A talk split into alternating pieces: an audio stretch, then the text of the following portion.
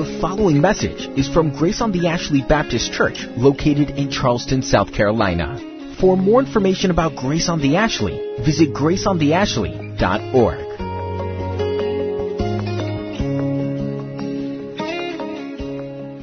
want to invite you to turn in your Bibles to James chapter 1. We'll be looking at verses 13 through 18 this morning. James writes,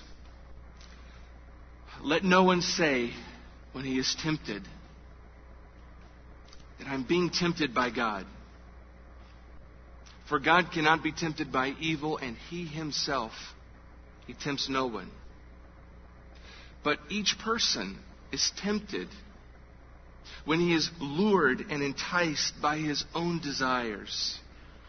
Then desire, uh, when it is conceived, gives birth to sin. And sin, when it's fully grown, gives birth to death. Don't be deceived, my beloved brothers, James writes. Every good and every perfect gift is from above. It comes down from the Father of lights, in whom there is no variation or shadow due to change of his own will.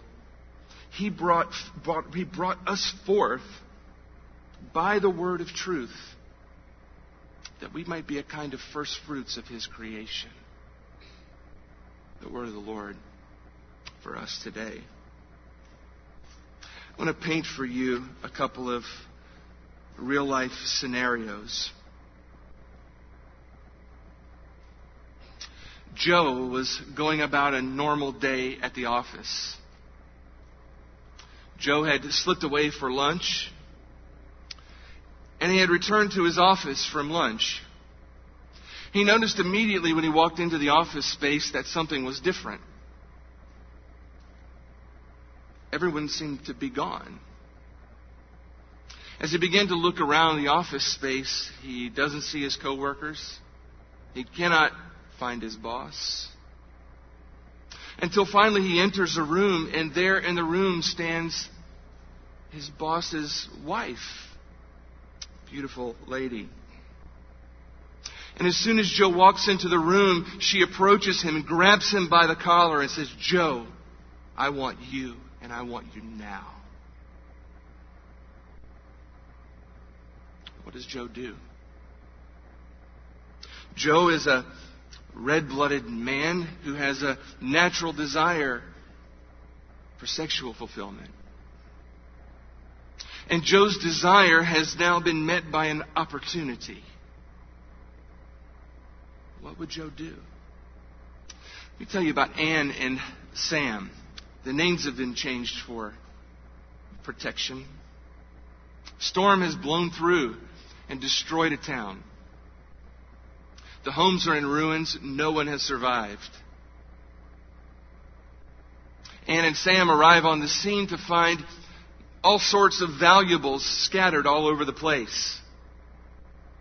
They begin to think to themselves, boy, I could really use some of those things. I have needs. Those things could be sold and could pay some of my bills. Oh, the owners are dead. Nobody's going to miss them. What do Anne and Sam do?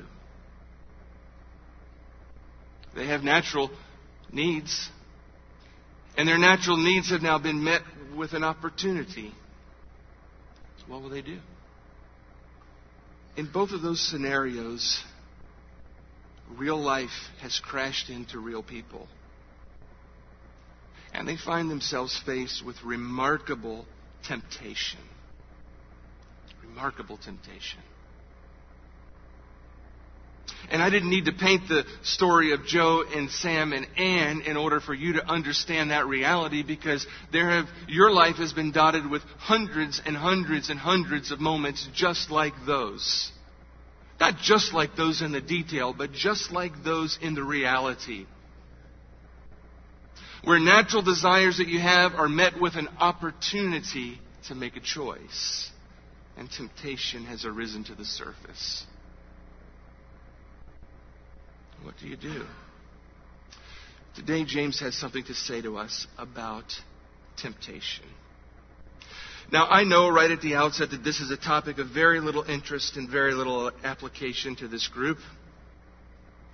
It is likely that temptation is not something that ever enters really the reality of your lives. So I'm going to apologize right up front that you're going to be bored stiff this morning, and nothing that James has to say will apply to you. I'm going to work hard to try and make it. No, the opposite is true, isn't it? Raise your hand if you understand something about temptation. Raise your hand if temptation is a reality in your life experience. The ones who didn't raise their hands are asleep or checked out. They'll come back to us in a few minutes. James understands how critical this matter is in our lives. That God has called us to be like Christ and to live righteously, and yet we have hundreds and thousands of opportunities to do what is wrong. And James knows that the most critical piece to overcoming and dealing with temptation is knowing where it comes from, what it looks like, and where it leads us. And so he's going to talk to us in this text about that very thing. He's going to tell us where temptation comes from. He's going to tell us a little bit about its nature. What does it look like? And he's going to tell us where it leads us and where it takes us. And he's going to do it in language and images that are so clear that it's almost rattling a bit. He's going to use illustrations from life that are so common to us that you just can't miss his point. He's going to talk about, especially people like us in the southeast United States, he's going to talk about fishing. Know about fishing over here. He's going to talk about astrology and the stars and the planets, and he's going to talk about childbirth. Three common illustrations that all are going to be utilized by James to teach us something about the source and the nature and the destination of temptation. And it's critical that we understand these things. I want you to go immediately to verse 16 in our text because I think it is sort of the critical sort of fulcrum on which the whole text balances. James says in verse 16, Do not be deceived, my beloved brothers. Do not be deceived. Everything that James has to say to us about temptation hinges on the reality that the foundation of temptation is deception. All right, I want you to say that with me, okay? The foundation of temptation is deception. One more time. The foundation of temptation is deception. All right. That's a rhythmical way for you to remember that temptation is always, in every case, based and built on the foundation of lies. It's always about lies. Every time you and I give in to temptation and we sin, we do so because we believed a lie. We've been deceived. We've been deceived. The foundation of temptation is always deception. Every temptation comes to us as a lie, and we'll see that a bit more as we move along. Underneath all of our temptations is a lie or a series of lies. And they're always lies that are disguised as the truth. Right?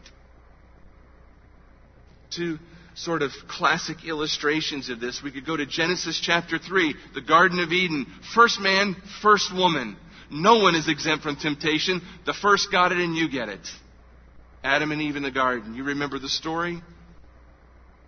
Everything in the garden is yours. Just don't eat of that one tree. If you eat of it, God says, here's the truth. You will surely die. Even if your name's not surely, you will still die you will certainly die. That's the truth. That's the reality.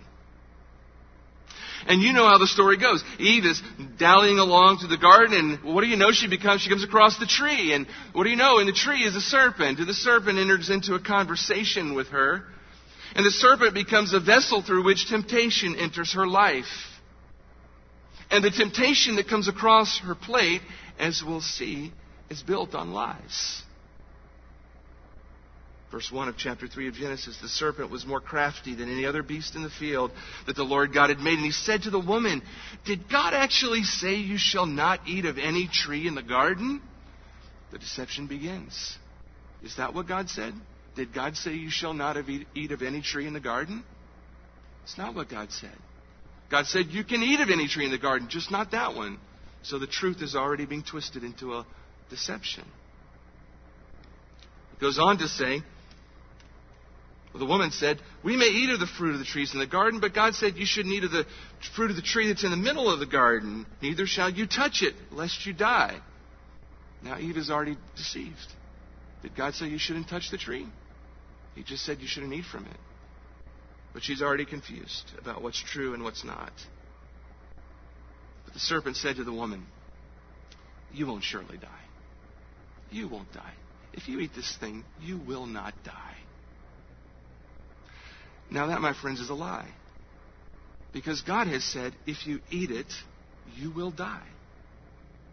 But see, the temptation comes and it takes the truth and it turns it on its head and presents it as a lie and presents the lie as the truth. Oh, no, no, no.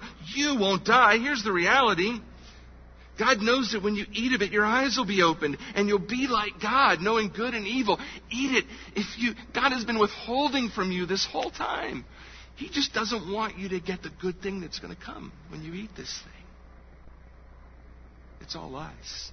It's all lies. But then again, deception is the foundation of every temptation. You remember there was a, an event in Jesus' life when he encounters Satan, and Satan brings across his plate three temptations. You can read about that in Matthew 4. I won't take the time this morning to do that.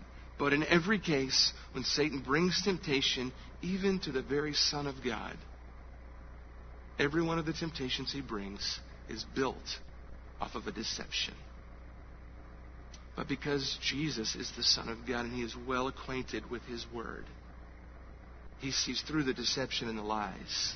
And He stands to the temptation and He stands against it with the truth. But the reality is the same, whether you're Jesus in front of Satan or whether you're Mary and Joseph. Mary and Joseph, I got Christmas on my mind. Adam and Eve in the Garden of Eden the foundation of the temptations in front of you are always deceptions. They're always lies. Always lies. And the common lies that James is going to address in this text about temptation are lies about where temptation comes from and what it looks like, lies about the nature of man, and lies about the nature of God. And James is going to attempt to correct those things that you and I might understand this issue better and that we might be able to find some victory in our life over this matter of temptation. So, what's the first part that James talks about here? He talks about temptation's source. He's going to expose some deception about temptation's source. And here's the first point temptation's source. It's not God, it's me. It's not God, it's me. Verse 13 Let no one say when he's tempted, I'm being tempted by God. For God cannot be tempted with evil, and he himself tempts no one. The beginning of verse 14, but each one is tempted when he's lured and enticed by his own desires. Here's lie number one. Lie number one that's sold to us in this area of temptation. When I'm tempted in sin, it's somebody else's fault. When I'm tempted in sin, it's somebody else's fault. James exposes here the human natural tendency to find someone else to blame for everything we've done wrong. We live in a culture that is built off of blame, right? It's built off of blame.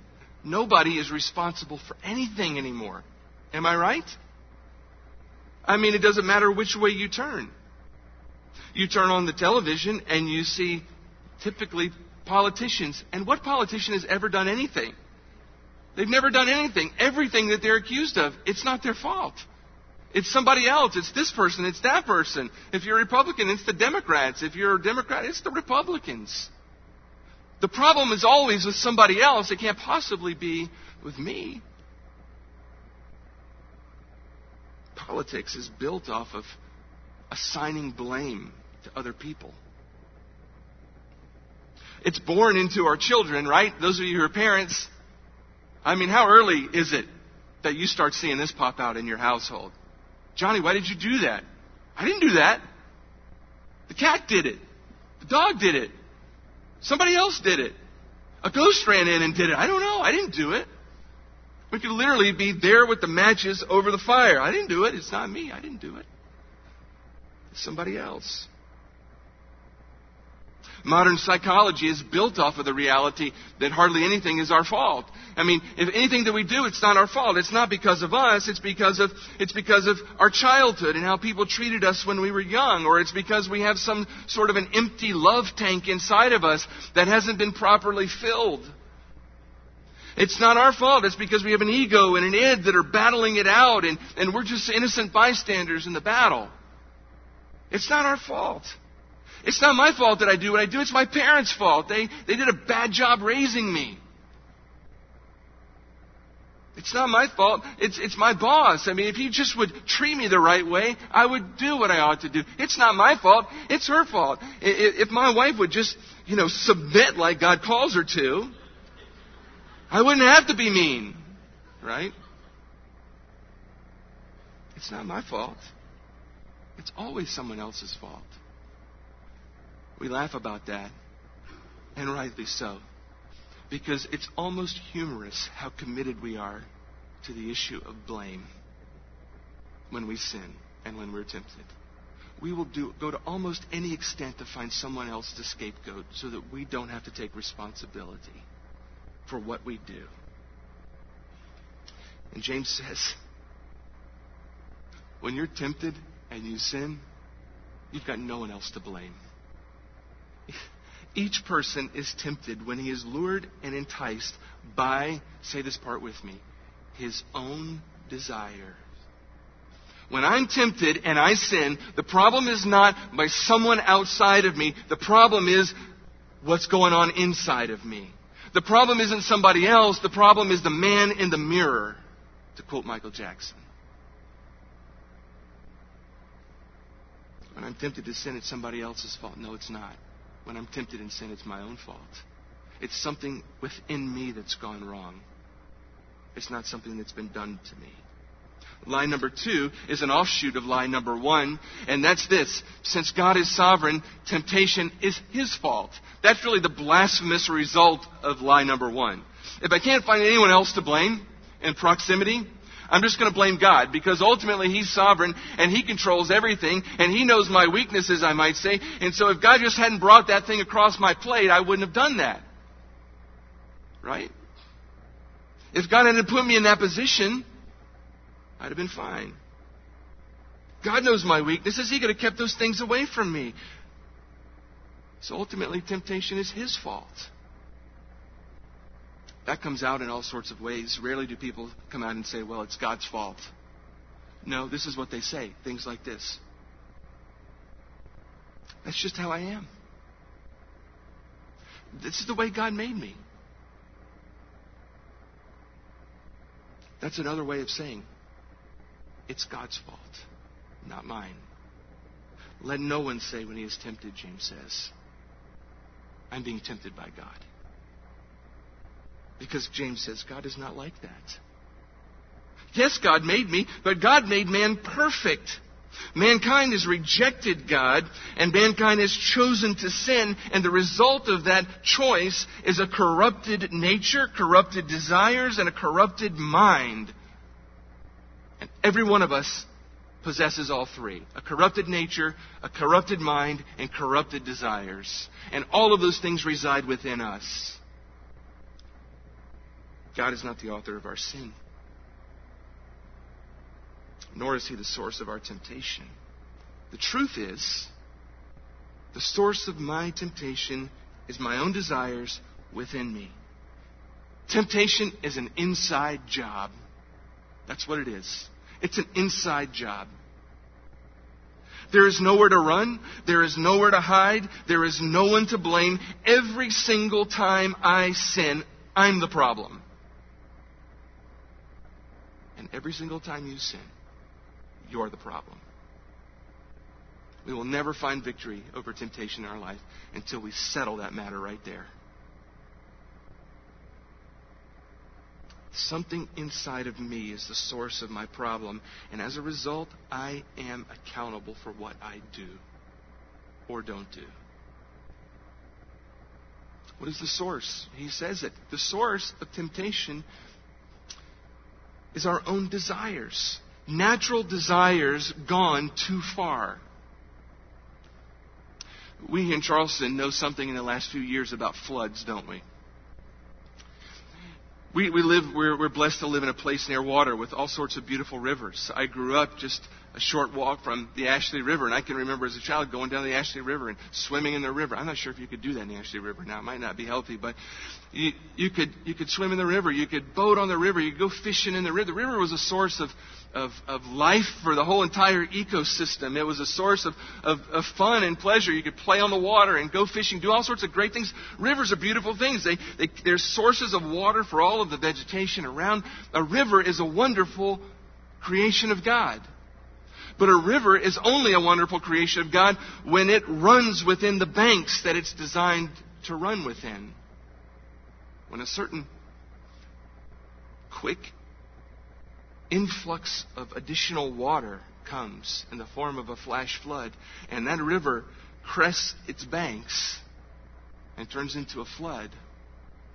Something that is beautiful and natural and good and helpful turns into something that is now uncontrollable and destructive.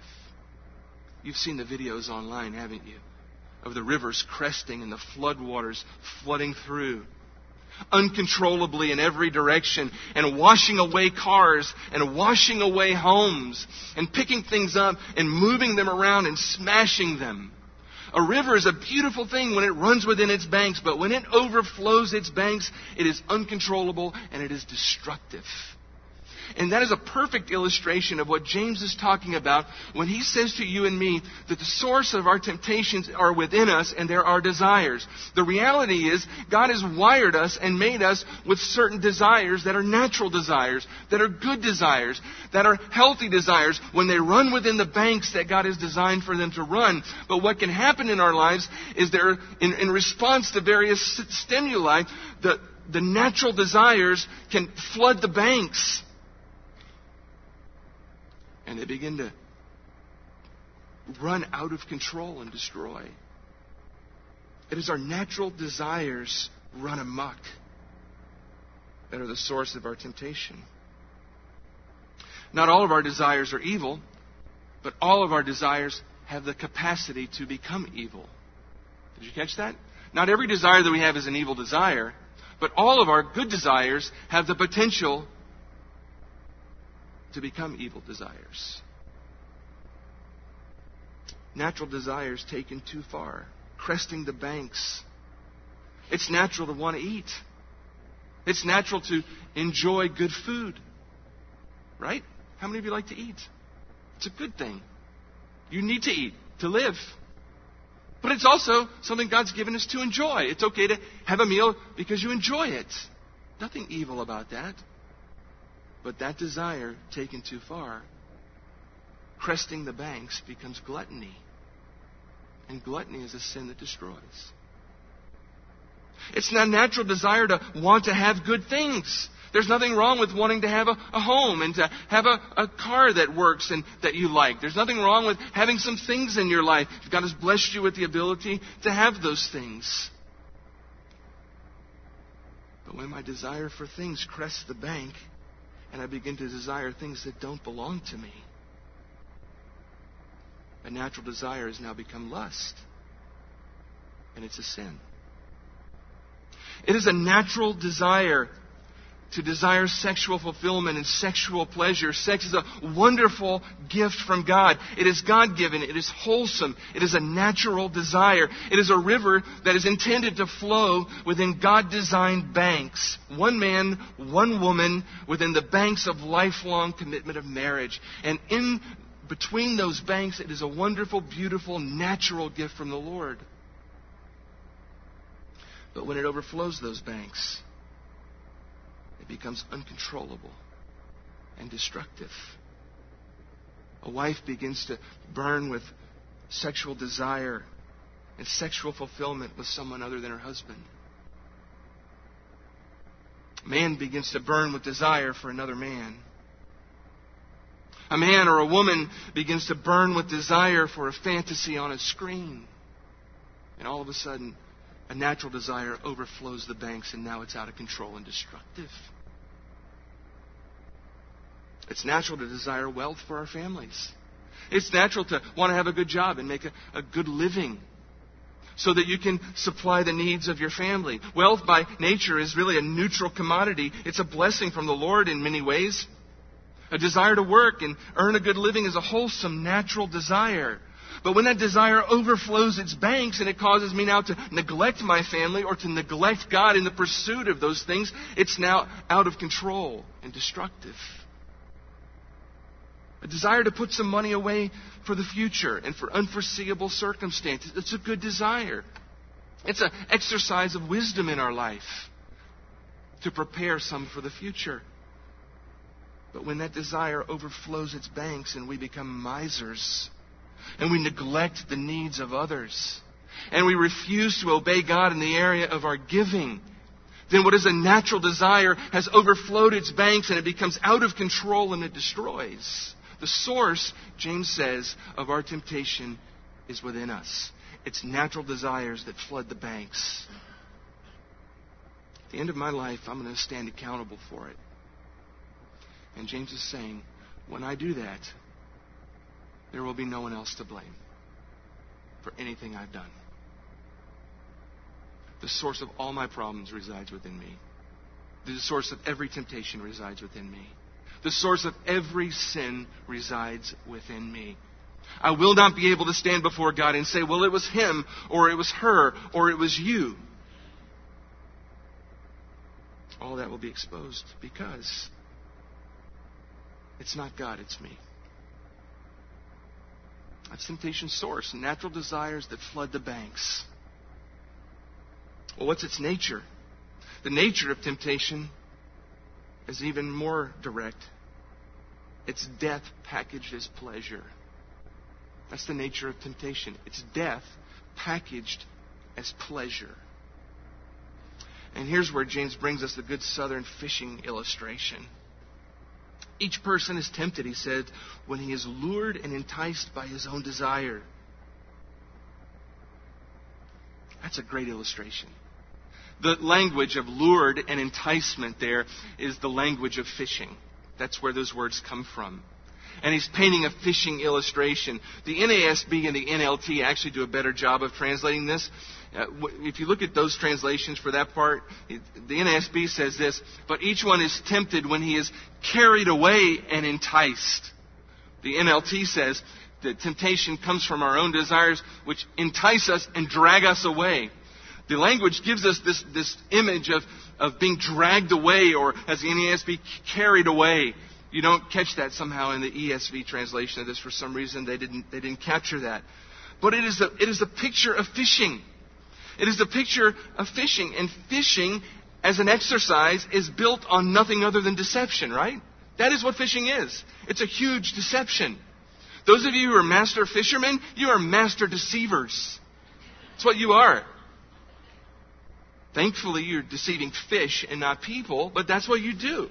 The whole thing is. The whole, that's the whole trick.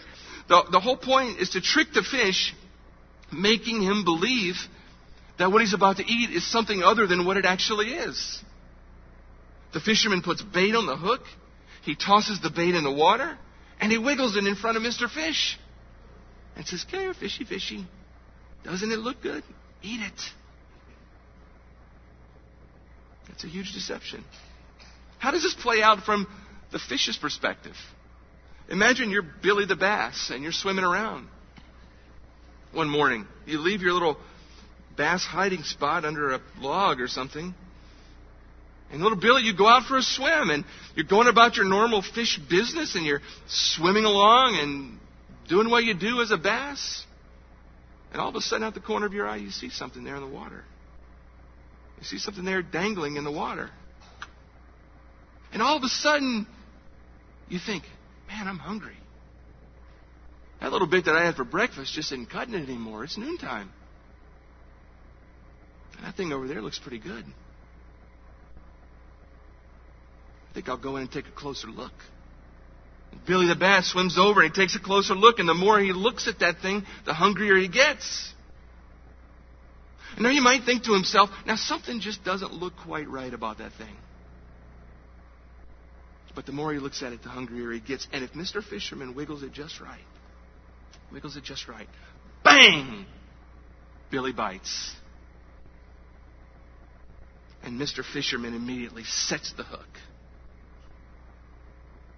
And all of a sudden, in an instant, Billy the Bass realizes he's made a dreadful decision. All of a sudden, he realizes he's been deceived. He tries desperately to swim away, to spit it out, but he's hooked. And Mr. Fisherman starts reeling desperately, and Billy the Bass is literally dragged away to the boat. That is the illustration that James gives us of temptation. That that's exactly what temptation is like. Temptation is death packaged as pleasure. It's, it's, it's something is dangled before our eyes and it's presented to us as something that will bring us pleasure. When in reality, it's death. And that's exactly how temptation captures us. It operates in us that way. We have natural desires within us, like Billy the Bass's desire to have lunch. We have natural desires. And when exposed to the right stimuli, those natural desires easily overflow the banks. And the longer we, we linger on the stimuli, the more the temptation grows. And we begin to rationalize the potential and we tell ourselves things like, it can't be that bad. Nobody will know. It won't hurt for just a little. And the river starts cresting its bank.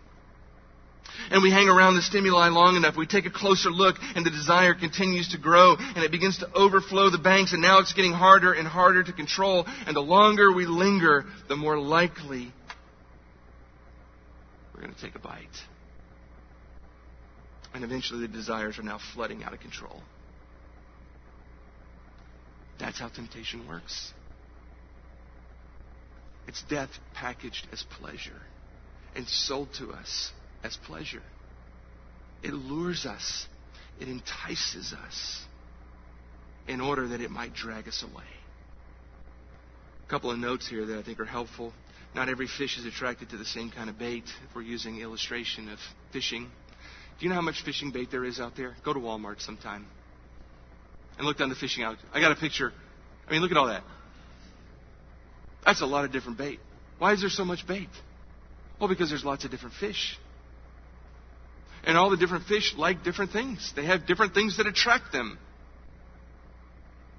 A good fisherman knows that certain bait attracts certain fish, and there's some sort of an art to knowing those things. You can't just go out in the river and throw any old thing out there and expect you're going to catch fish. You don't get an old chicken bone and throw it out there. Think you're going to catch a bass? It's not going to happen.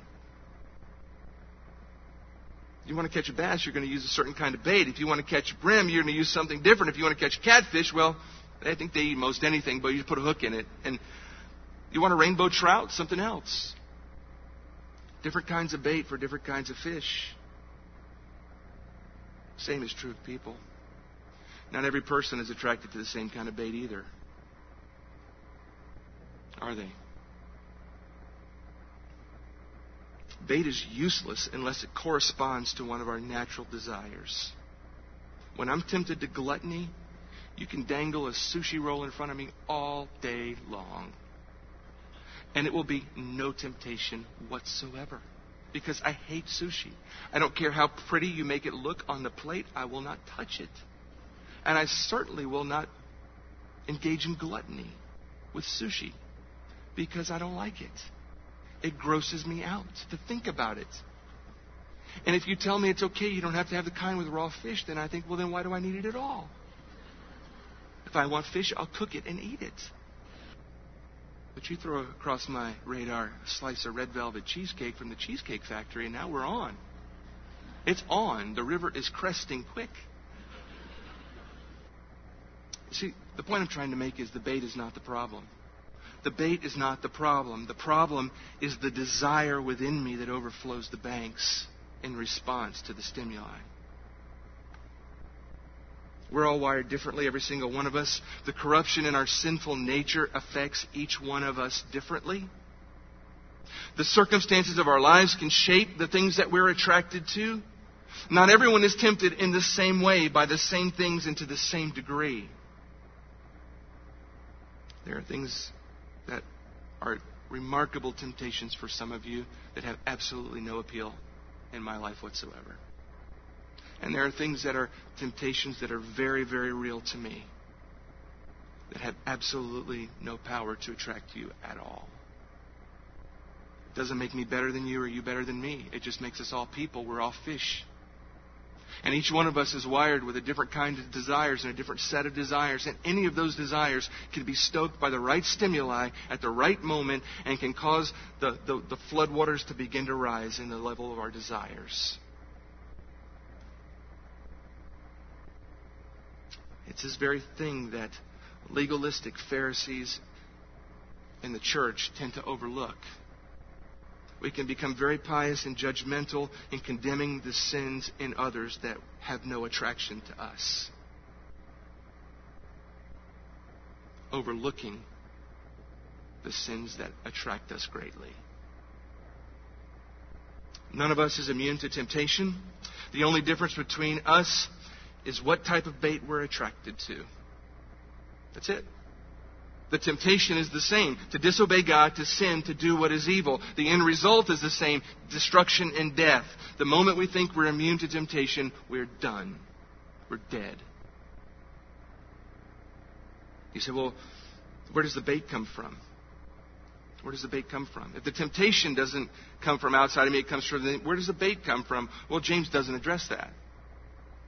Paul does in Ephesians chapter 2, verses 1 through 3. He addresses three enemies of our soul the world, the flesh, and the devil. These are powers that used to enslave us before we came to know Christ. But when we came to know Christ as believers, we were freed from the enslavement to these captors. They no longer have the power to enslave us or to condemn us to an eternal hell. Christ has rescued us from that enslavement. But they haven't gone away and they don't leave us alone. They can no longer enslave us, but they can continue to dangle before our eyes bait. They continue to lure us and entice us. But remember, it's not their fault. All they can do is dangle the bait. If I bite, it's me. It's my desires that are the problem. That really leads us to lie number three, which is this and people believe this. It is sort of the, the prevailing thought of our culture. If it looks good, if it feels good, and it brings me pleasure, it must be what? It must be good. You hear this as a defense for behavior all the time, don't you? Well, why do you want to deny something to somebody that's good? It makes them happy. It makes them fulfilled. They enjoy it. Who are you to tell them not to do it? It's a lie. If it looks good, if it feels good, if it brings me pleasure, it must be good. That is the stupidest, most foolish lie that anybody, I think, believes. It is the exact opposite from reality. What James is actually telling us is the truth is that every single temptation is a lure and an enticement which is intended to inflame my desires. The fact that it tempts me is the only way that it tempts me is if it's made to look good and to feel good and to bring pleasure.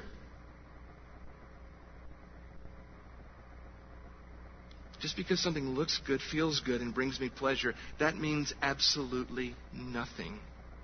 It may be something good, or it may be an illusion hiding a hook, waiting to kill me. It's just a little bit of drugs. They help to ease my pain, they make me feel better. Why do you want to take that away? My husband doesn't listen, he's mean. The guy in my office gives me compliments. I know that money isn't mine, but nobody will know. I have bills to pay. This will help. The reality is, God defines what's good, and God defines what is evil. And the only way we know whether a desire is a good desire or an evil desire is to compare it to what God has said. He has given us His Word as a guide, and He alone de- determines what's good and right and wholesome and fulfilling. Let me show you a graphic. The trajectory of temptation. Let me just show you this because our time is already up. Go ahead and put the whole thing up to two clicks, Ben. There you go. This is a good way of understanding James 1, 2 through 4 that Pastor Frank brought to us a couple weeks ago and the passage we're looking at this morning there's two sorts of trajectories. Things come into our life, trials. James tells us in verses 2 through 4 God can bring along trials in our life, or troubles, if you will. But they're intended, they're intended for a good purpose. He, our, our, lives are, are, are polka dotted with various trials, and we're to engage those trials with a joyful attitude because we understand that these trials are meant to exercise our faith and to teach us endurance. And the long term goal of that is to bring us to maturity. They become then for us a pathway to, to spiritual maturity. And that is a good thing. But the same word for trial is the word for temptation. There are also stimuli that come across our life that, that stoke desires that are evil desires. And those temptations, when we dwell on them, when we focus on them, when we continue to, to, to glare at them, and to cast our gaze toward them, take our desires over the banks, and they become a lust. And the more we obsess over those things, and the more we think about those things, and the more we engage in those things, they lead us right into sin, acting on our evil desires. And the more we act on our evil desires, the less uh, we're convicted by it. And the less concerned we are about it, and the more accustomed we come to it. And the next thing you know, that sin has now become a, a fixed habit in our life that we no longer even think about. We just do it. And James uses the other illustration to vividly picture how that goes. He says it this way. He says, Desire, when it's conceived, gives birth to sin, and sin, when it's fully grown, brings forth death. It's a pregnancy illustration. Desire is pregnant. And if and, and desire, if it's allowed to go on, it eventually is going to give birth to sin. And that sin, when it grows and matures and is allowed to continue, it destroys. It destroys. Go back to that trajectory for us, if you would, Ben. This is how it works. Temptation works like that bottom illustration. The, the stimuli is in front of us. And the temptation rises within us, a natural desire threatening to cross the banks in response to what's in front of me. And I have choices to make. What am I going to do? If I do like Billy the Bass and I swim around and I take a closer look and I give some thought to it, then quickly I begin to rationalize why it won't be so bad, why nobody will know. And all the lies, I begin to bite them one after the other, mentally. Until the next thing you know, I bite. And I sin. And the hook is set. And then tomorrow, when the same stimuli comes along, it's a lot easier to just go ahead and bite it. And it is the next day, too. Until that now becomes a part of my lifestyle. All the while, I blame other people while the hook is dragging me to the boat.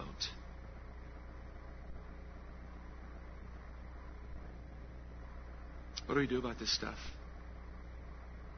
How do we deal with it? Just remember rags. Rags. Here's what you do. This isn't a full picture, and we don't have time to play it out. Just put the whole thing up there for us, Ben, if you would. Four things to do. How to respond when evil desires are responding to stimuli and are threatening to crest the bank inside of your heart. The best and most efficient means to deal with it is to run away. Get away from the stimuli. It's Joe in the office with the boss's wife. Or if you prefer the biblical story, it's Joseph and Potiphar's wife. You take off out of that room. If you have to leave your jacket behind in her hands, you get out of there. You run away. There are things in your life you need to run away from. You know it. You know what your weaknesses are. I know what my weaknesses are. And I know the places and I know the people who stimulate those desires. And the best thing I can do in my life is avoid those places and avoid those people. And if I find myself accidentally around them, the first thing and the best thing I can do is get away. Get away. If you're Billy the Bass, you get away from the lure. Run.